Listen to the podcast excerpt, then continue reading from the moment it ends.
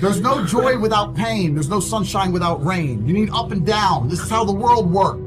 As a man, you must build yourself. And I agree that society puts huge pressure on men, and it's time for men to perform. As a man, you either perform or you don't. It's there's no there's no safety net. The men who say there I can't feel like it cannot compete with the men who do not say that. And it's player versus player. The man who goes to the gym every single day, regardless of how he feels, will always beat the man who goes to the gym when he feels like going to the gym. And it's player versus player. A good man controls himself. I have absolute self control. Emotional control is absolutely and utterly important as a man. You need to understand as a man, there are certain principles under which you act, regardless of how you feel. Bam. I can wake up in a terrible mood. I can wake up sad. I can ache. I can have a, a busy day, stressed, etc. I will complete the same tasks as if I woke up in a fantastic mood. I'll do the same thing because how I feel has no bearing on the things I'm going to do in my day because I have duty to myself. There is no light without dark. You will not appreciate your six pack unless you didn't have one and you had to earn it. That's how the world works. So when I talk to these dudes, like, oh, but it's, you know what, Tate? Yeah, I agree, but you know, it's hard. It's hard. Of course it is. It's supposed to be. And if you're not cut out for it, then fuck off and live a normal existence and die. Sit there, letting other men enjoy the spoils of being a man and can die. If that's what you want to do, just sit there and exist and then be fade into history unremembered. That's your decision.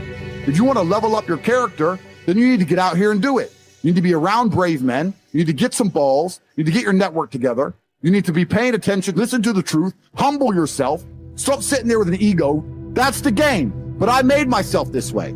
I wasn't born this way. I absolutely and utterly made myself this way. And any single one of you men out here can do the same thing. I was always looking for, I wouldn't say happiness or contentment, but I was always looking to try and break out of the nine to five, just the normal monotony of day to day life. I think that men have a very unique life path, and it's very difficult to try and achieve status as a man. It's not easy to stand out from the crowd. And even what women expect of an important man, you need to be smart, charismatic, intelligent, strong, have a nice car, nice apartment, good network, good friends. You need to be able to handle stress. You need to be competent. There's so many things you need to be able to do. It's difficult for a young man to even have all these things. You need to start leveling up your mentality, your spirituality. You need to level up your ability, Physicality. physicality. There's so many different ways you can level up, like a video game character, right? Once you have all the unlimited money, you can then start ticking all the stats boxes. Knowledge. When guys say to me, okay, well, how do I make women respect me? Well, I said, well, how do you respect yourself? That's the first thing. No one's gonna respect you if you don't respect yourself. Hmm. Do other men respect you? Like, what? Yeah. How do you act in a way that, that commands respect from anybody? I say, look, if you focus on yourself and make yourself be who you are, being a high value male, women will detect it and it won't be so difficult for you.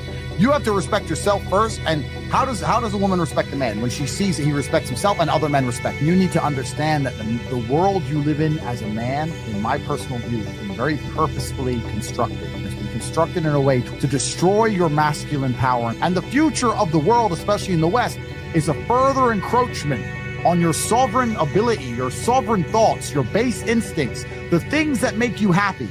Absolutely nobody is concerned with male happiness on any level. They don't want you to be happy. They want you to be miserable, a miserable slave in a tax bracket.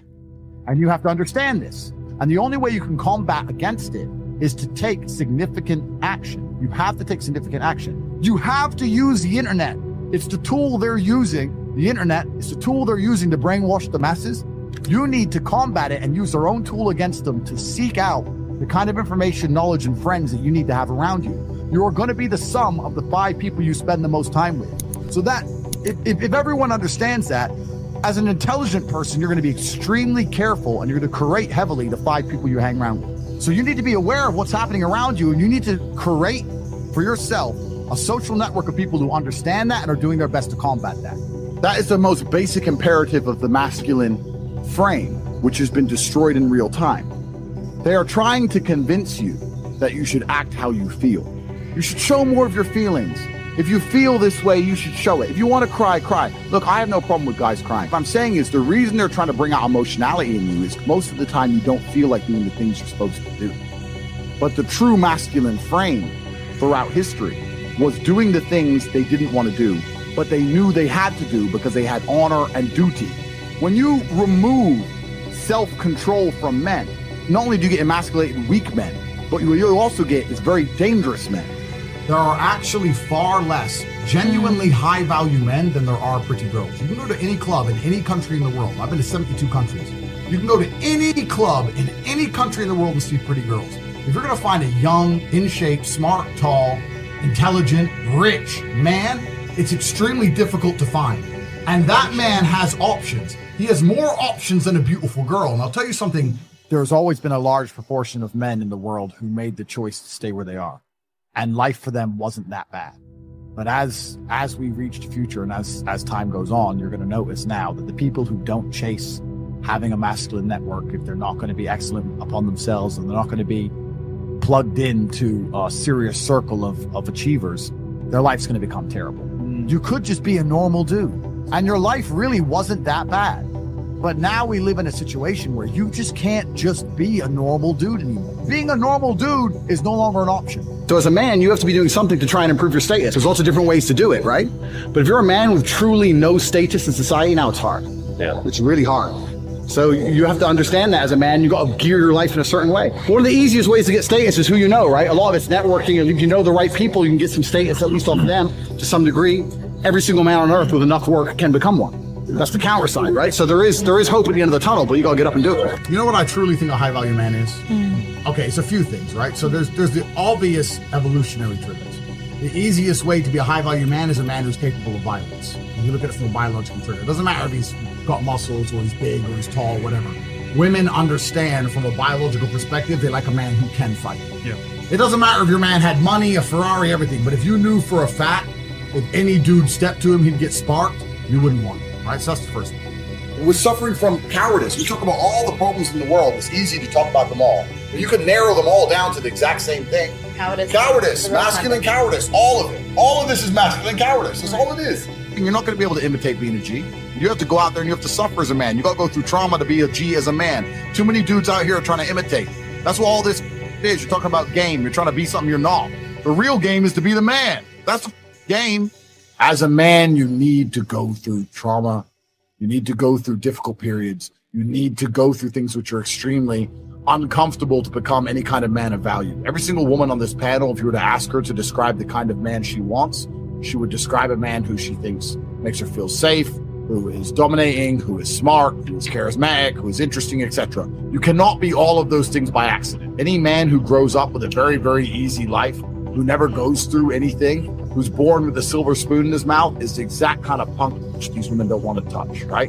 As a man, you need to suffer and you will survive. And you need to internalize it, not become a weirdo, accept that the trauma is what's going to make you strong enough to become the kind of man that's respected by society and you need to use it for your own advantage. Don't understand people who say they lack motivation in life because I'll make this extremely clear. If you're not pushing and striving for something, life is so mundane.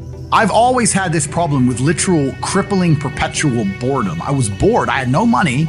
I'm, I'm carrying boxes of ice. I'm a smart guy. I'm not playing chess anymore, right? This is I'm 34 now, so this is quite a few years ago. It's before the internet, before Facebook was all big and nothing. What do you do with your life? What's there to do? I thought the only, I need to do something which drains me so that I can go to sleep at night without frustration. And if I kickbox, if I run three miles to the gym and then fight for three hours and run three miles home, at least I can sleep. I, I literally couldn't sleep. I, I, I wouldn't say it's ADHD, but I was just frustrated. And then on top of that, I've always had this huge frustration in regards to money, even though I was poor. I'd grow up around a bunch of other poor kids, and we'd be walking to school or walking to college, and a Ferrari would drive past. And they'd go, Oh, cool, Ferrari. And I'd say, Doesn't that annoy you? And they're like, What do you mean? And I'd be like, He knows he's hacked the matrix. Don't you see? How does he have 400 grand for a car? He knows something we don't know. Aren't you annoyed that there's people out there living a lifestyle that we can't ever aspire to? We're never going to work a job and pull this off. Doesn't this bother you? And they all be like, no. But me, it was, I was always angry. I was always angry, not angry in a go to jail way, but just in a, I was angry. I was like, something isn't right. Something doesn't add up. So I, kickboxing was my answer. I just started kicking, kicking people's ass and I just felt a little bit better. That was kind of how it worked. At what point did you realize you were like world class at this? So when I my first day in the gym, I walk in, my coach, it was four Bosnian men. Men, I was a child. It was four Bosnian men in this tiny little terrible gym. It was not like a commercial gym or a commercial class. And he said, Can you fight? And I said, Yeah, I've done karate for a few years that I got knocked clean out on my first day, of course. And I guess they expected me to never come back, but I kept coming back. And my coach said to me, look, after about a year, he said, look, I want to put you into a fight. And he took me down to a town called Southend on Sea. And my first fight wasn't kickboxing. My first fight was actually MMA. And it must have been a little over a year because I was 18. And I was fighting a 24 year old security doorman. And, uh, being a stupid American, I thought pounds and kilos were the same because I weighed in at like 82 pounds. He weighed in at like 90. No, I weighed in at 82 kilo. He weighed in at 90 kilo, which is an eight kilo difference, which is almost like 20 pounds. And I was like to my coach, is that a big difference? He's like, no, no, no, no. I was like, okay. But thinking back, a 20 pound difference a big difference in fighting, right? And I got in there and I won. I, I didn't win necessarily through skill, but I just kept going and I just outgassed him. And towards the end, I'm just on top of him, just punching him in the face, right? And I'm only 18 years old. So from there, my coach was like, okay, you have some potential. And, and it, for a long time, it was, I believed it was my only way out because like, like, once again, before the internet and stuff, I'm going to college. I finished college. I don't believe in university because I'm too smart to get in debt for formal education. I'm too smart for that job. So I finished college. I'm working these sales jobs. I was always a good salesman. So I'm working sales jobs. I'm bringing in, you know, 3,000, 4,000 a month, whatever. But I, I thought my only way to get rich, rich is fighting. I couldn't think of another way to get rich. Mm-hmm. And I didn't fight only to get rich, but I saw light at the end of the tunnel. So that's all I wanted to do was just fight, fight, fight. And so at what point do you go fight for the first world championship? So I fight for my first ever world championship on two days notice. So I'm in Slovakia. There was a town. I'm going to tell everyone now on this podcast. I'm going to give the secret away. If you go, if you're bored right now, if you're watching this on the internet, load up Google Maps, right? And there's a town called Košice, K-O-S-I-C-E and it's on the opposite end of Slovakia to Bratislava. So Bratislava is the capital, and then you have Košice on the other side. It's four and a half hours drive from Bratislava. It's about four hours drive from Warsaw, and about four hours drive from Budapest. It's in the middle of nowhere. But all the villages and all the towns, everyone around this little town, every hot girl within about 400 square kilometers lived in this town because there's no there was nowhere else to go, right? And they were all there. And when I was going there, this is pre-EU. They didn't have the euro. And me and Tristan used to go there on holiday because we would clean up. And when I say clean up, Tristan's your brother. my brother. And when I say clean up, I don't mean clean up like you clean up on holiday with some in Mexico. I mean clean up with tens, like supermodels. It was unbelievable. And a beer is like 30 cents. And we're the only men there who speaks English. So I was in Košice, and then I got a phone call from Amir saying you have a world title fight in two days. I was literally drunk at the time. Who's Amir? Amir's my coach, sorry. Okay. He's a Bosnian Muslim. He fought me in Yugoslav conflict. Got shot six times and died. That's cool, right? So he's still like a father to me. And uh, I must have been crazy. I was like, okay. I, I, I, I can't explain, and I want to say this in, in a way where it's truly understood. When I say I didn't give a shit if I lived or died, I don't mean that in a sad, suicidal way. I mean that in an empowered, charging at the gunfire. Back then, I didn't think I had anything that really made me really give a shit about living. Not, not in a, not in a do to do sad way, just in a, let's go out in a, in a blaze of glory then. I'm, I'm not rich. I don't have nothing. I'm just banging girls in Slovakia. Well, who is this guy? So it was against the French world champion, Jean-Luc Benoit was his name. And the opponent pulled out and they needed a guy on two days notice. And I had to lose six kilos, which is around 13 or 14 pounds in two days. So Is that easy or hard? that's hard, bro. 13 pounds in two days is a long way lose. So I just started, stopped eating, stopped drinking, sitting in saunas, spitting all, all the war, just dying.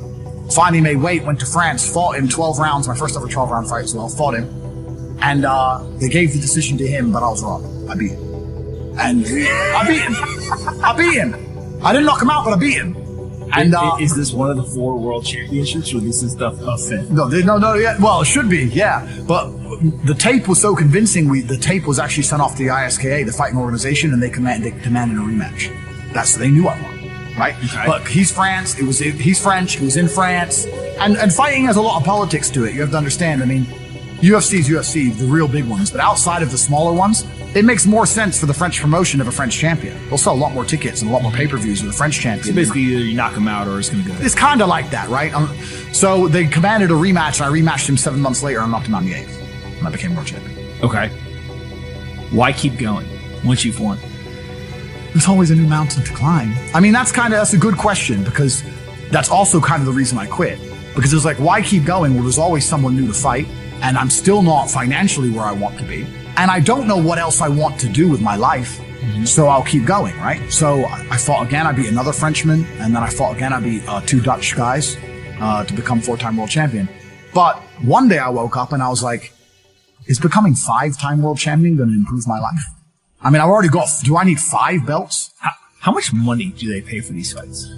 That's three thousand bucks, two thousand bucks. It doesn't even. You need to work on the side. You're giving up all your free time to get punched in the face. Like it's a terrible decision. Like I don't know why I decided to do it, but eventually, once I was world champion, I'd, I'd get like a hundred grand to fight, but I'd give twenty percent to my manager.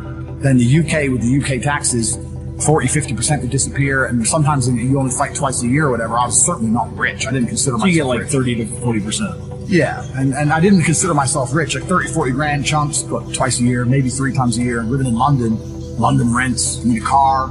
You try, you know, like you're not rich in any way. And that's actually the reason I retired because I woke up one day and I thought, I'm giving six hours a day of absolute focus and energy to this.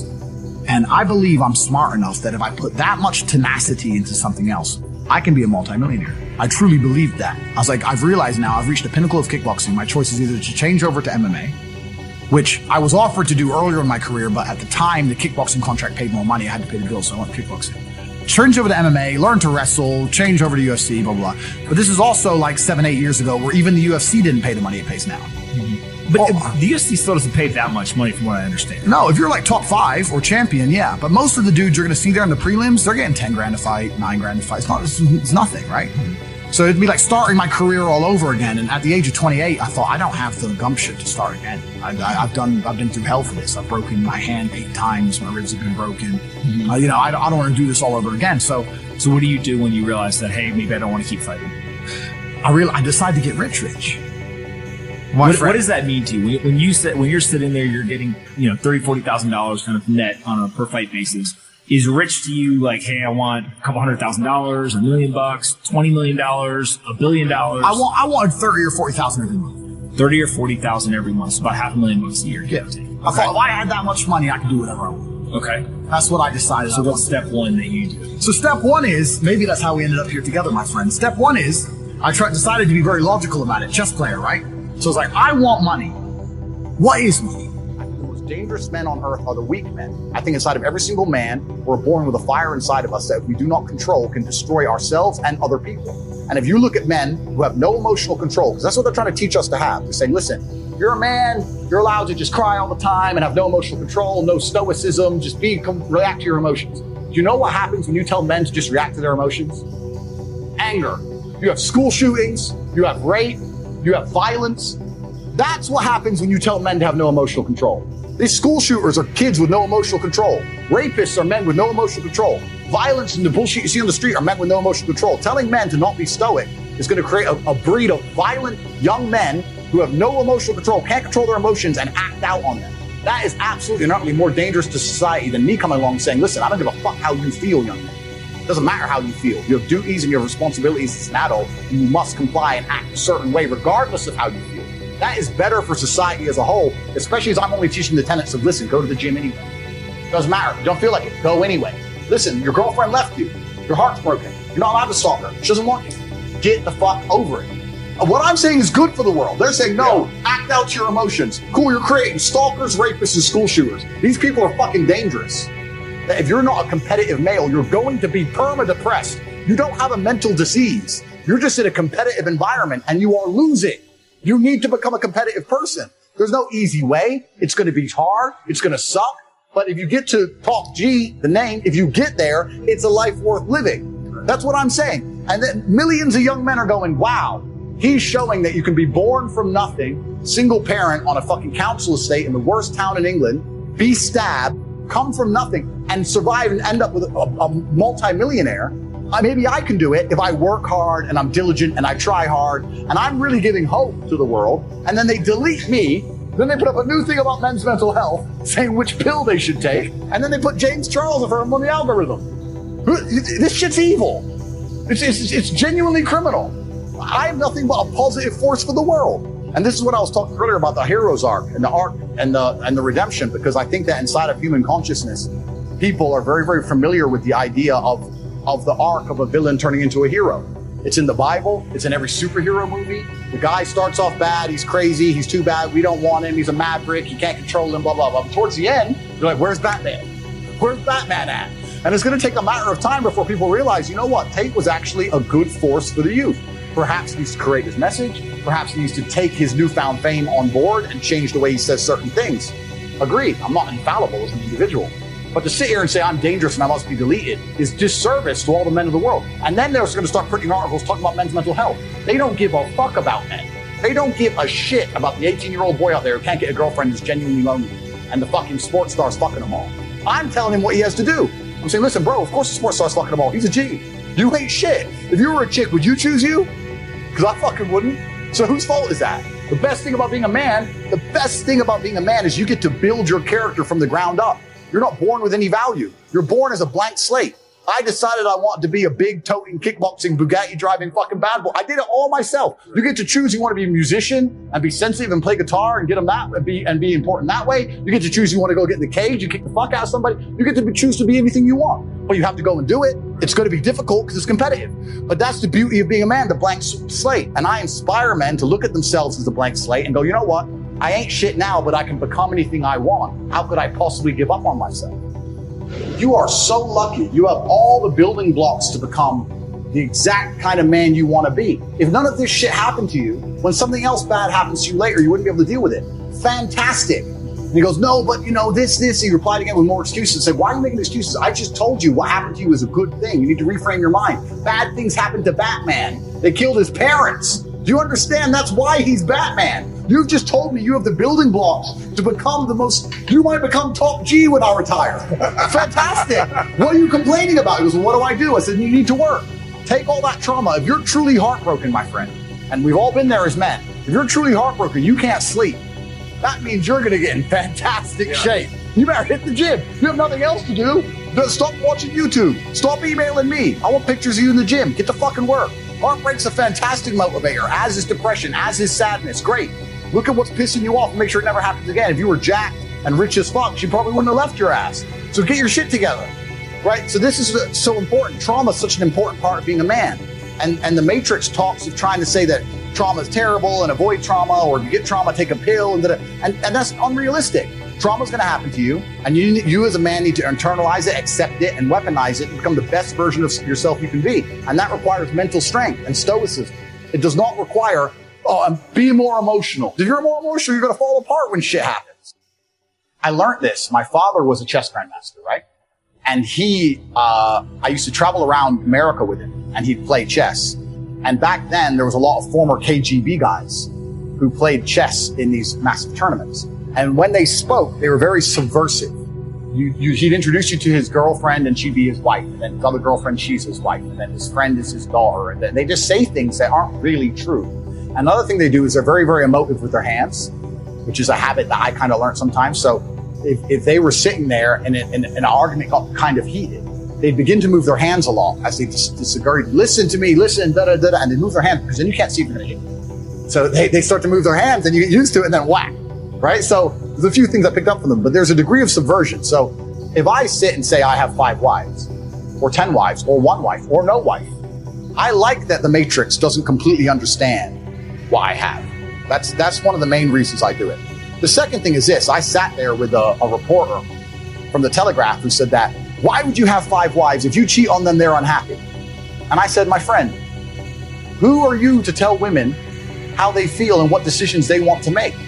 How insulting of you how how chauvinistic are you to sit and say that women do not have the independent thought to decide I am prepared to share the top G because of his qualities and accolades and financial capability.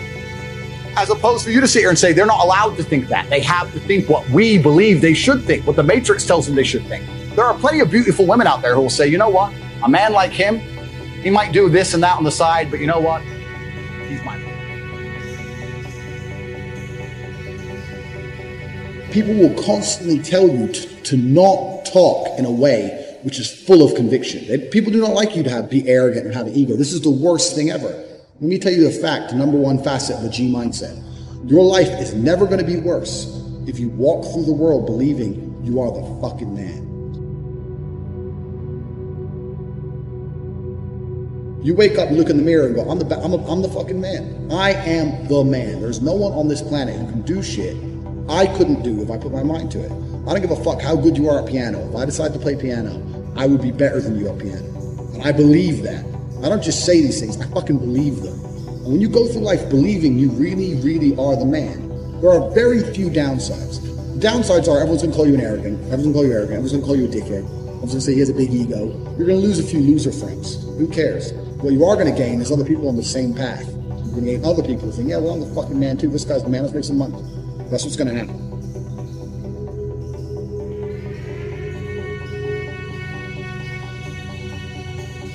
So the first thing you can do with the G mindset is you need to start believing you are the fucking man. Even if you're not the man yet, even before I was world champion, I knew I was gonna be the man. So I don't give a fuck. And I was happy to say that to anybody. When people called me arrogant and stupid and deluded, I just sit there and look at them and say, yeah, fuck you. I'm gonna be. First thing you have to believe you're the fucking man, you can achieve anything. And when I say that, I don't want I'm gonna say that again. You have to believe you're the fucking man, and you have to believe you can achieve anything. I'm not saying you can achieve anything easily. I'm not saying it's not gonna take a whole bunch of work. I'm not saying it's gonna happen quickly. But you have to believe you can achieve anything. I'll tell you something now. I don't give a fuck if it's being an astronaut. I don't care about climbing Mount Everest. You give me enough time to train, I will get it done. I know that for a fact. I know who I am as a man. That's the first thing. The second thing is you need to be perspicacious. You need to understand that in this world, there's a whole bunch of people doing amazing shit that you are not doing. And that needs to piss you off. Because if it pisses you off, you become motivated all of a sudden. I was the only one who was pissed off when that Aston Martin was next to me and had my sales job. I was the only one who was pissed off when I saw that Ferrari drive past. Other people were not annoyed by it. And they're not annoyed by it. They're not driven to beat it. You understand? They're not driven to be where that person was. You need to be annoyed and I'm telling you, I'm telling you to be angry. Anger is a fantastic force. Like I said, the world tells you not to be arrogant, tells you not to be angry. It's two things it tells you to do. Don't be arrogant, don't have an ego, and you know, you don't have anger. You're a fucking man. You're a full grown man. It's perfectly fine for you to be pissed off. It's perfectly fine for you to look around at your life, look at the girl you're fucking, look at the house you live in, look at the car you drive, and get pissed off and go, you know what, I want a hotter bitch. I want a fucking nicer house and I want a faster car. There's nothing wrong if you take that anger and you direct it in the correct direction. This is the reason I stopped fighting now. People go, why do you stop fighting? That's because I fought and I went through hell to get everything I now have. I had nothing, Martha. I had nothing. And I wanted the life I now have. Now I wake up in one of my three mansions with one of my seven supercars, with one of my 15 women. What do I need to fight for? Like, people have different motivations for different things. Some fighters out there fight for other reasons. You know? My motivation was I was pissed off at the world. And now I'm not as angry as I used to be, so I don't believe I'm as good a fighter as I used to be. I'll still whoop some ass. I'm not as good as I used to be. So that's why I decided to retire early. But this is the second thing. First thing, lead to the man. Second thing, you need to get angry about your situation. And you don't own the home you're in, get pissed off. If there ain't a Ferrari on your drive, get pissed off. If you don't have 10 Playboy Bunny level beauties, get pissed off. And well, what the fuck? You need to sit there and realize, whoa, whoa, whoa. I have a few years of consciousness. And even less than that, I have a few short years as a young man. Because age will damage you. I mean, if you're a millionaire when you're 60, it's not nearly as good as being a millionaire at my, age. I became a millionaire at 28. So you need to realize you've got a few short years as a young man. You're fucking wasting it. You need to sit there and go, fuck, shit, get angry. Because getting angry, forced, directed anger is an extremely powerful force. These are the first two things you need to do for achievements. Only person who gives a shit about your life truly is you. And if you don't give a shit, then you're fucked. But point two, get angry, you're gonna start giving a shit very soon. After you get angry, you need to realize that nobody is gonna give you the things you want. It doesn't matter if Donald Trump is president or not. I'm Trump fan, and it doesn't make a difference. No politician is gonna make you rich. No one else is gonna come along and say, I'm gonna concentrate my effort on fixing your life. Nobody. You have to understand you're out here alone, absolutely alone. When you understand these three things, you start to see how a mindset comes together. Nobody's going to save you. You're fucked. It's totally down to you. You're pissed off with your current situation and you want to change it. Plus, you believe you can do absolutely anything. This is how I thought at 18 years old. Because at a very young age, when I had my prime resource of energy and power at 18, 19 years old, I understood those three tenets. I believe I can do anything. I'm pissed off I don't have the life I want. And nobody else is going to give it to you. These are three things you need to understand. If any one of these elements is missing, you'll never have the right mindset. The G mindset will never formulate if any one of these elements is missing. All three are absolutely essential. And the sooner you get your act together, the sooner you start to panic and worry and be concerned that you're 24 25, you're not fucking rich yet. There's 24 and 25 year olds out there who got a contract for a fucking NBA with their parents or they won the lottery, who knows what. There's 24 and 25 year olds out there who are multimillionaires fucking the hot models. These Instagram girls with 3 million followers, they're getting dicked by someone and it ain't you. And that needs to piss you off. You need to get concerned. You get worried. You shit, I'm running out of time. You need to get some urgency in your life. Put these three things together. It's absolutely essential. It's the beginning of the G mindset. When you have these things, three things totally done, I'll tell you what happens. I'll tell you what happened for me. So I became a sayer. So my brother become a sayer," and what that means is I made a pact to him that my word was unbreakable, strength and honor, and that if I said something, I meant it.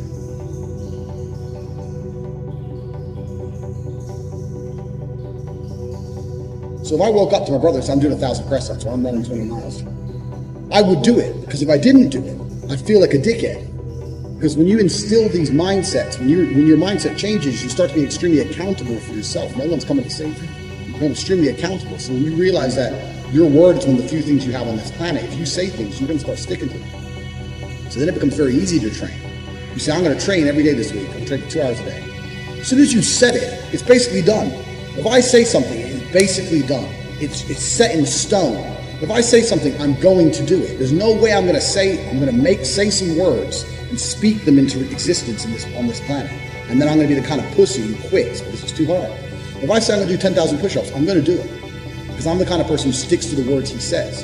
And this is another thing need to understand with mindset. Be very, very specific with what you say. Because if you instill your mindset correctly and you start to just say things, just start saying things. Then you hold yourself accountable. Say things you don't even think you want to do. Wake up and go up to your friend or your mom or whoever and say, you know what? I'm going to do a thousand push-ups today. Say it to people. And they're going to say, no, you're not. So watch me. And then you have a choice.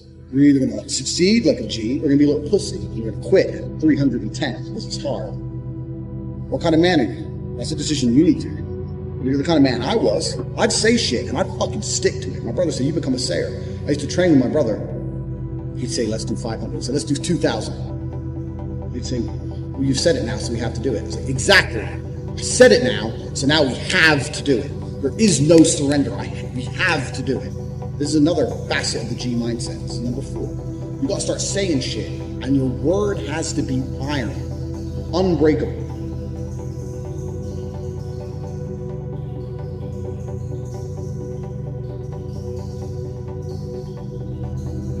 Depression isn't real. I said feeling depressed is real.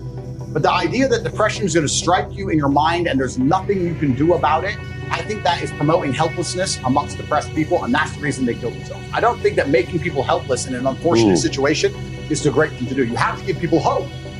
And I explained that when you believe in something, you give it power. So I tried to say that when I felt at my lowest and I achieved the most I've ever achieved in my life, the reason I was capable of doing that is because I didn't believe in the paradigm of being a depressed person. I just believed that this is how I currently feel and fuck it, I'm going to do whatever it takes to get my life to be better. And I gave a very simple example, an analogy. I said, if you take two people, one believes in ghosts and one doesn't, and you put them both in haunted houses, and in the middle of the night there's a bang. The person who believes in ghosts is now terrified. There's a ghost, they're calling an exorcist, they're panicking in the room, they're hiding. The person who doesn't believe in ghosts goes wind and goes back to sleep. It's the same noise, it's the same scenario, but it's the belief in their mind Yeah. that terror and ruins their life. Yeah. It's the belief in their mind that turns against them. And I've said this many times. I don't even give a shit about right and wrong. You can tell me depression's, you can give me with every scientific proof in the world, depression, blah, blah. I refuse to believe in things that take my power away from me. I only, I'm only going to construct a mental model that allows me to be as powerful as possible. If believing in the idea of depression is going to take my own power away, then I won't believe in it. I don't want to believe in things that make me weak. I believe in things that make me strong. And someone goes, well, you're wrong. Listen, let's assume, let's assume you're correct and that makes me wrong. Let's say that you're right and you're depressed. Why would I want to adopt the thinking of a man who is sad? Why would I want to think like you? Wouldn't it better to be wrong and be happy and have a sports car and a yacht and a, and a private jet? You want to talk about right? Look at your life. Why? I, don't talk about right and wrong. Let's talk about success and results. I don't believe in things that take power. I never have. So when people email me and they start saying, I'm depressed, I'm depressed, I'm depressed. And what's funny is this I talk to them and they desperately defend the idea of depression. I'm like, my friend, you just told me you're too depressed to be successful and depression has destroyed your life and you lost your girl. I'm telling you, that enemy, the enemy in your life, isn't real. And you're now sending me 10 emails a week trying to convince me that your enemy is a real thing. Why are you sticking up for your enemy? This person, whatever it is, this idea destroyed you, and you're putting your energy into defending it. You should be on my team. Whose team are you on here? You want to sit here and convince me I'm never going to believe you. I'm never going to adopt your thinking because your life is not successful enough for me to emulate. So why don't you try to adopt my way of thinking? Stop defending this. And they're defending it because it's a cure all excuse. Depression or sadness is a cure all excuse for men to use for failure. I have failed. This is why they say I don't believe in men's mental health, where the man, the man who's depressed can't compete with the man who's not depressed. This, this quote. I say, listen, you get to roll out be fat, be out of shape, be broke, be unimportant with no girlfriend. And instead of the world thinking you're a loser, you get to say, I'm not a loser, I'm depressed. It's a shield. Yeah. And I say, that's why you don't want to lose your shield. Because now you have accountability, now you have performance. It's a cop out. Fuck it off. I don't give a shit if it's real or not. We're not about that. We're talking about success here. Get rid of your excuses, stop defending the thing that's ruined your life, and get to fucking work. And every time anyone has ever listened to me in history, ever, every single one of them's transformed their lives and messaged me positive messages afterwards. Every single fucking time. That's why I'm, I'm anti antidepressant. Because that pill ain't gonna fix you the way becoming the man you wish you were is gonna fix you.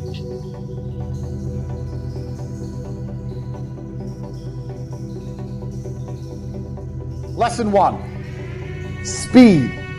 Now, I tell this to everybody all the time, and nobody understands what I'm trying to say. I'm going to try and articulate it.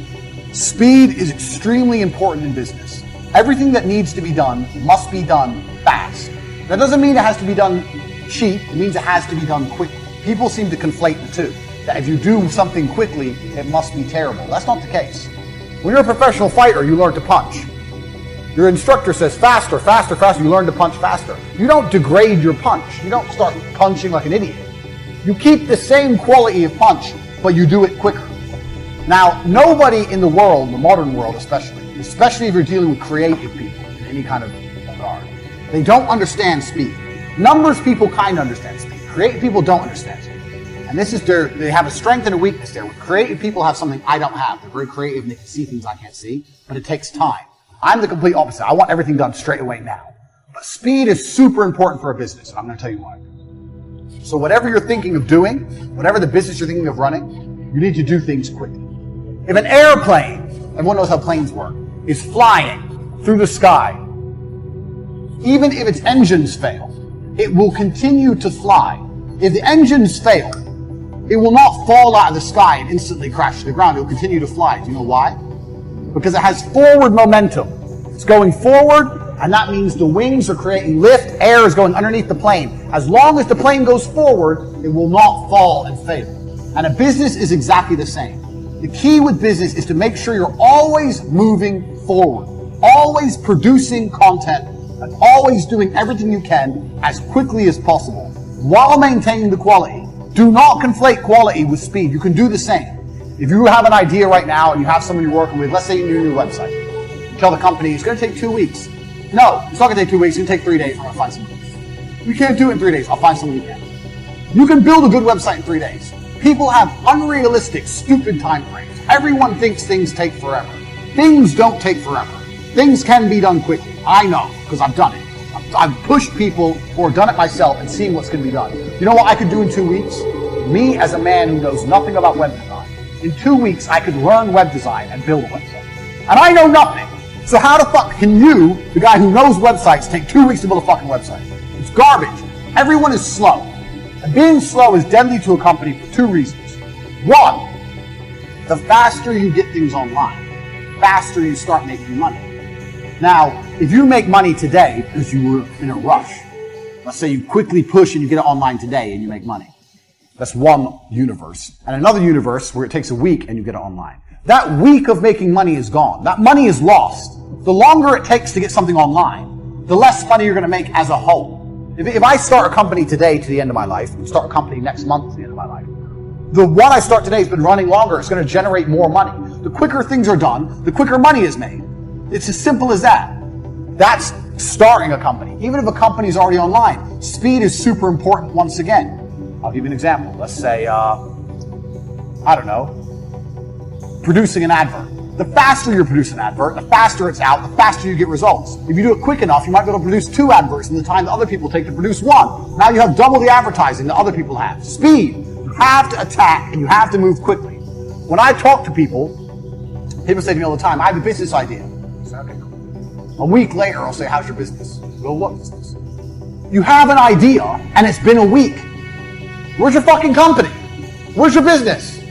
It's been a week, you ain't done shit. People are lazy, people are slow, people are complacent, including you. Everything must happen instantly, quickly, fast, speed, attack. Hitler conquered Europe with blitzkrieg. You need to go quickly.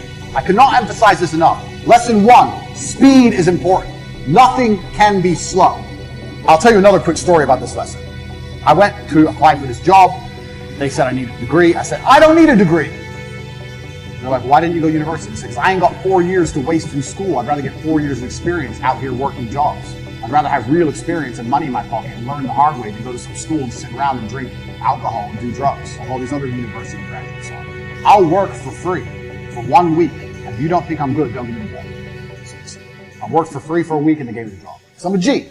So there you go. That proves how pointless uni is. I got the job above all the graduates because I was prepared to do one week's free work. Well, it's better to do one week's free work than four years free work while paying money to go. Waste of time. So I got this job at TriStar. I'm there. I break the company sales record in the first month because I was just on the phone. Hard work. Just call it, call it, call it. I would call everyone. Everyone in the office would laugh at me because we were a real small business. I would call the companies like McDonald's, like the huge companies that we never stood a chance of getting a deal with. I'd call everyone, tenacious. So I broke the company record. In the first month, I landed three 40 grand deals, 120 grand profit, 10% turnover, 12, 10% commission, 12 grand for me. I was 20! 12 grand! I didn't have never had this kind of money in my fucking life. I couldn't believe it. Turns out, top salesman there, besides me, because I broke the company record for the first month, uh, the best salesman there was a guy called Dan. He wanted to start his own TV company. So I'd only been there a month. Now I'm having lunch with Dan, the number two in the company, and he's saying, I'm going to go start my own TV company. I want to make you man. So I only worked for this company a month and a half before I quit and start my own TV company. I'm 20. I own 50% of the TV advertising agency. Speed. If you are moving fast, you cannot fail. Speed wins. Get the money in. Get a deal. Produce the advert. Get it out. Get someone else in.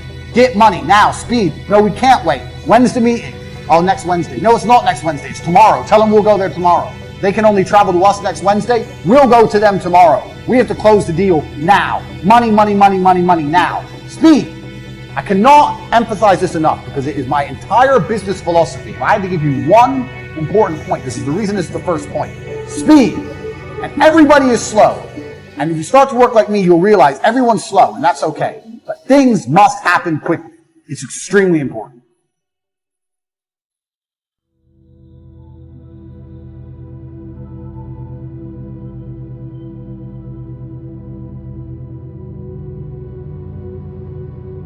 Can never be depressed if I never slow down. Speed is extremely important. Speed defies gravity. How do how does a plane fly through the air and defy gravity? Speed.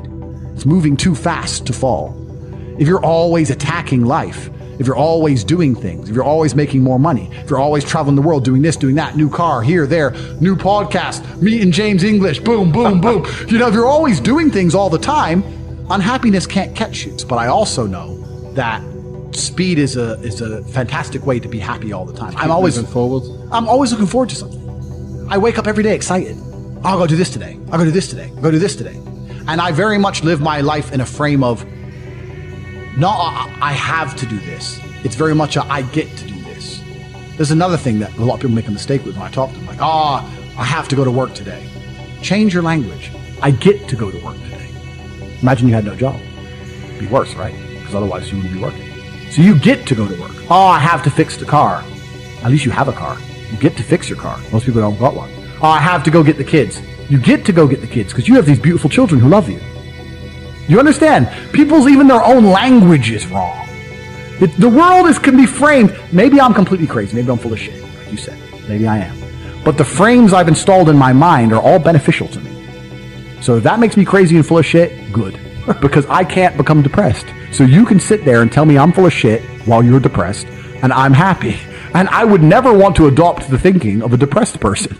People will people will shield laziness with anything. No one wants to admit they're lazy.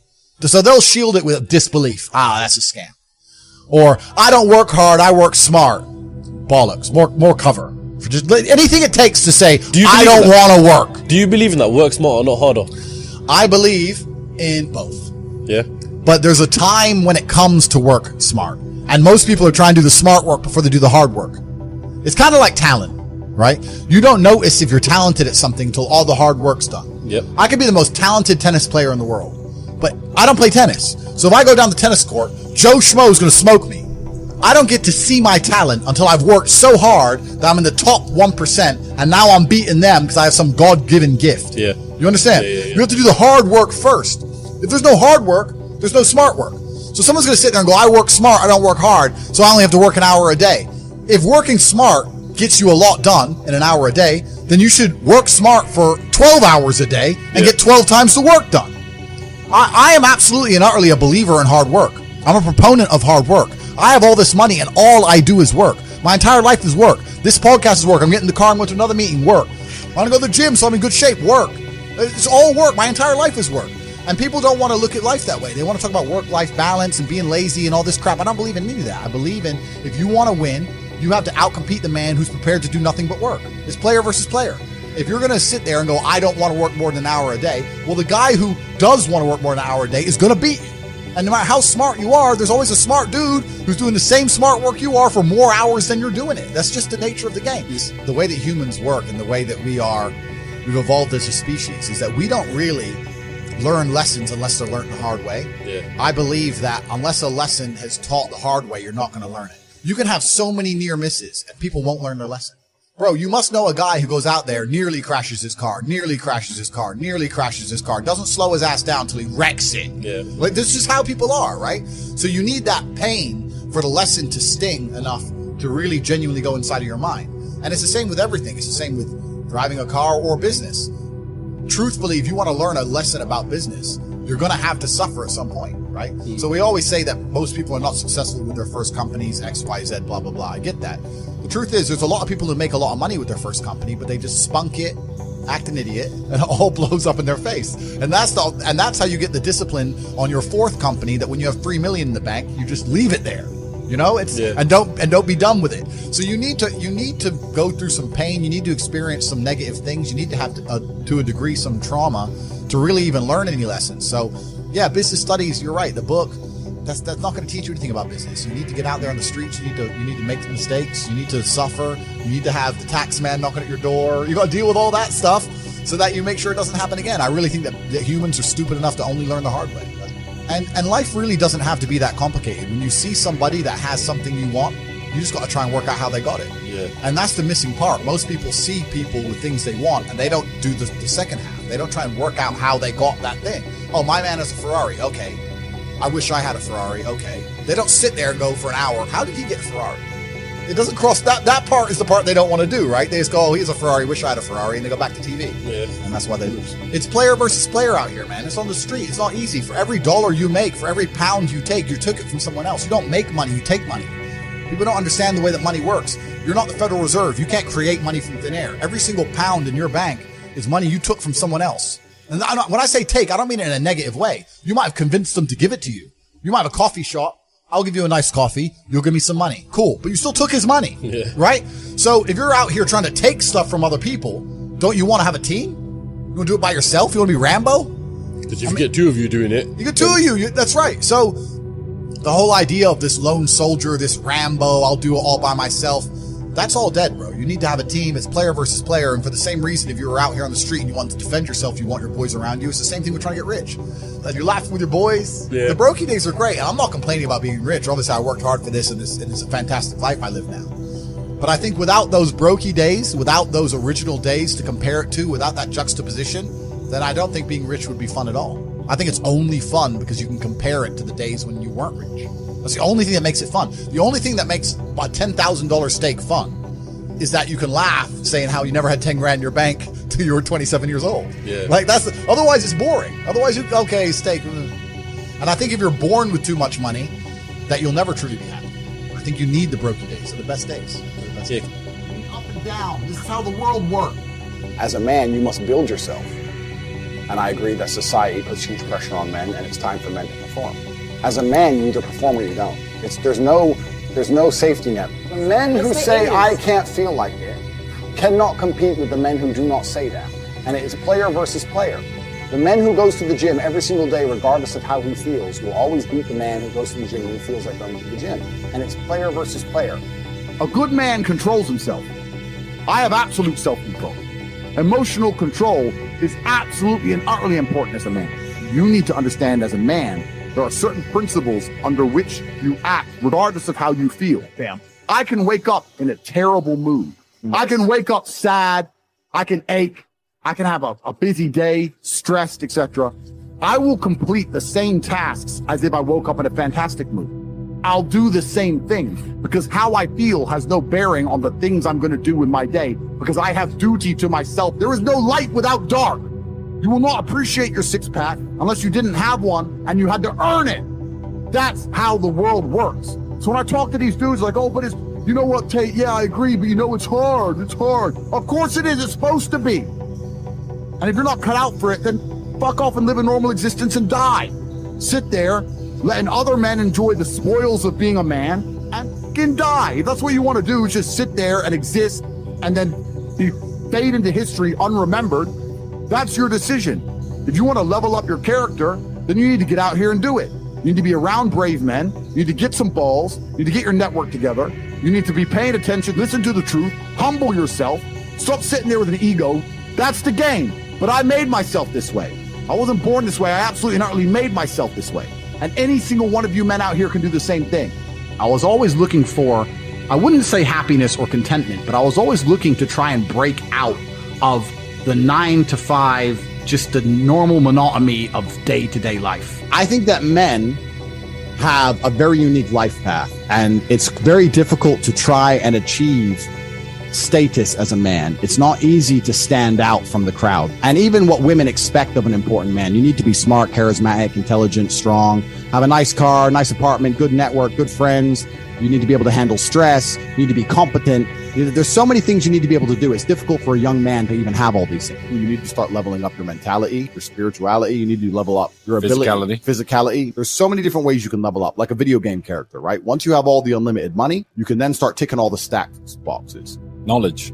when guys say to me, okay, well, how do I make women respect me? Well, I say, well, how do you respect yourself? That's the first thing. No one's gonna respect you if you don't respect yourself. Hmm. Do other men respect you? Like, what? Yeah. How do you act in a way that, that commands respect from anybody? I say, look, if you focus on yourself and make yourself being who you are, being a high value male, women will detect it, and it won't be so difficult Yeah. for you. You have to respect yourself first. And how does how does a woman respect a man when she sees that he respects himself and other men respect? You need to understand that the, the world you live in as a man, in my personal view, has been very purposefully constructed. It's been constructed in a way to, destroy your masculine power. And the future of the world, especially in the West, is a further encroachment on your sovereign ability, your sovereign thoughts, your base instincts, the things that make you happy. Absolutely nobody is concerned with male happiness on any level. They don't want you to be happy, they want you to be miserable. A miserable slave in a tax bracket. And you have to understand this. And the only way you can combat against it is to take significant action. You have to take significant action. You have to use the internet.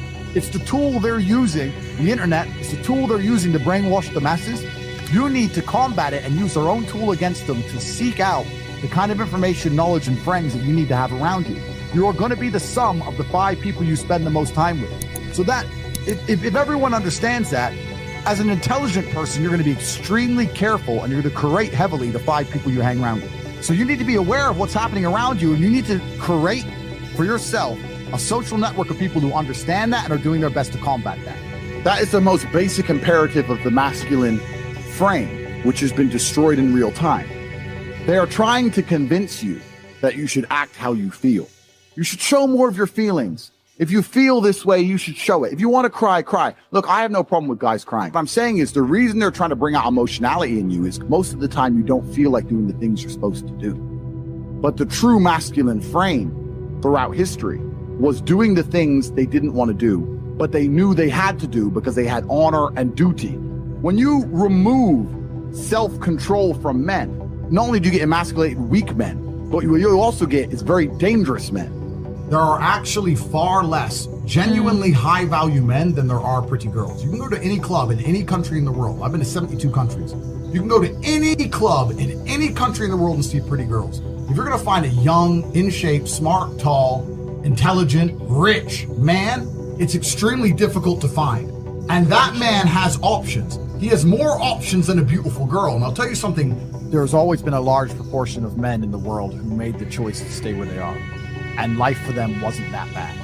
But as as we reach the future and as as time goes on, you're going to notice now that the people who don't chase having a masculine network, if they're not going to be excellent upon themselves and they're not going to be plugged into a serious circle of, of achievers, their life's going to become terrible. You could just be a normal dude, and your life really wasn't that bad. But now we live in a situation where you just can't just be a normal dude anymore. Being a normal dude is no longer an option. So as a man, you have to be doing something to try and improve your status. There's lots of different ways to do it, right? But if you're a man with truly no status in society, now it's hard. Yeah. It's really hard. So you have to understand that as a man, you've got to gear your life in a certain way. One of the easiest ways to get status is who you know, right? A lot of it's networking, and if you know the right people, you can get some status at least off of them to some degree. Every single man on earth with enough work can become one. That's the counter side, right? So there is there is hope at the end of the tunnel, but you got to get up and do it. You know what I truly think a high value man is? Hmm. Okay, it's a few things, right? So there's there's the obvious evolutionary triggers. The easiest way to be a high value man is a man who's capable of violence. If you look at it from a biological trigger, it doesn't matter if he's got muscles or he's big or he's tall, whatever. Women understand from a biological perspective, they like a man who can fight. Yeah. It doesn't matter if your man had money, a Ferrari, everything, but if you knew for a fact if any dude stepped to him, he'd get sparked, you wouldn't want him, right? So that's the first thing. We're suffering from cowardice. We talk about all the problems in the world. It's easy to talk about them all. But you can narrow them all down to the exact same thing. Cowardice. Cowardice, masculine cowardice, all of it. All of this is masculine cowardice. That's all it is. And you're not going to be able to imitate being a G. You have to go out there and you have to suffer as a man. You got to go through trauma to be a G as a man. Too many dudes out here are trying to imitate. That's what all this is. You're talking about game. You're trying to be something you're not. The real game is to be the man. That's the game. As a man, you need to go through trauma. You need to go through difficult periods. You need to go through things which are extremely uncomfortable to become any kind of man of value. Every single woman on this panel, if you were to ask her to describe the kind of man she wants, she would describe a man who she thinks makes her feel safe, who is dominating, who is smart, who is charismatic, who is interesting, etc. You cannot be all of those things by accident. Any man who grows up with a very, very easy life, who never goes through anything, who's born with a silver spoon in his mouth, is the exact kind of punk which these women don't want to touch, right? Right. As a man, you need to suffer and you will survive. And you need to internalize it, not become a weirdo, accept that the trauma is what's going to make you strong enough to become the kind of man that's respected by society and you need to use it for your own advantage.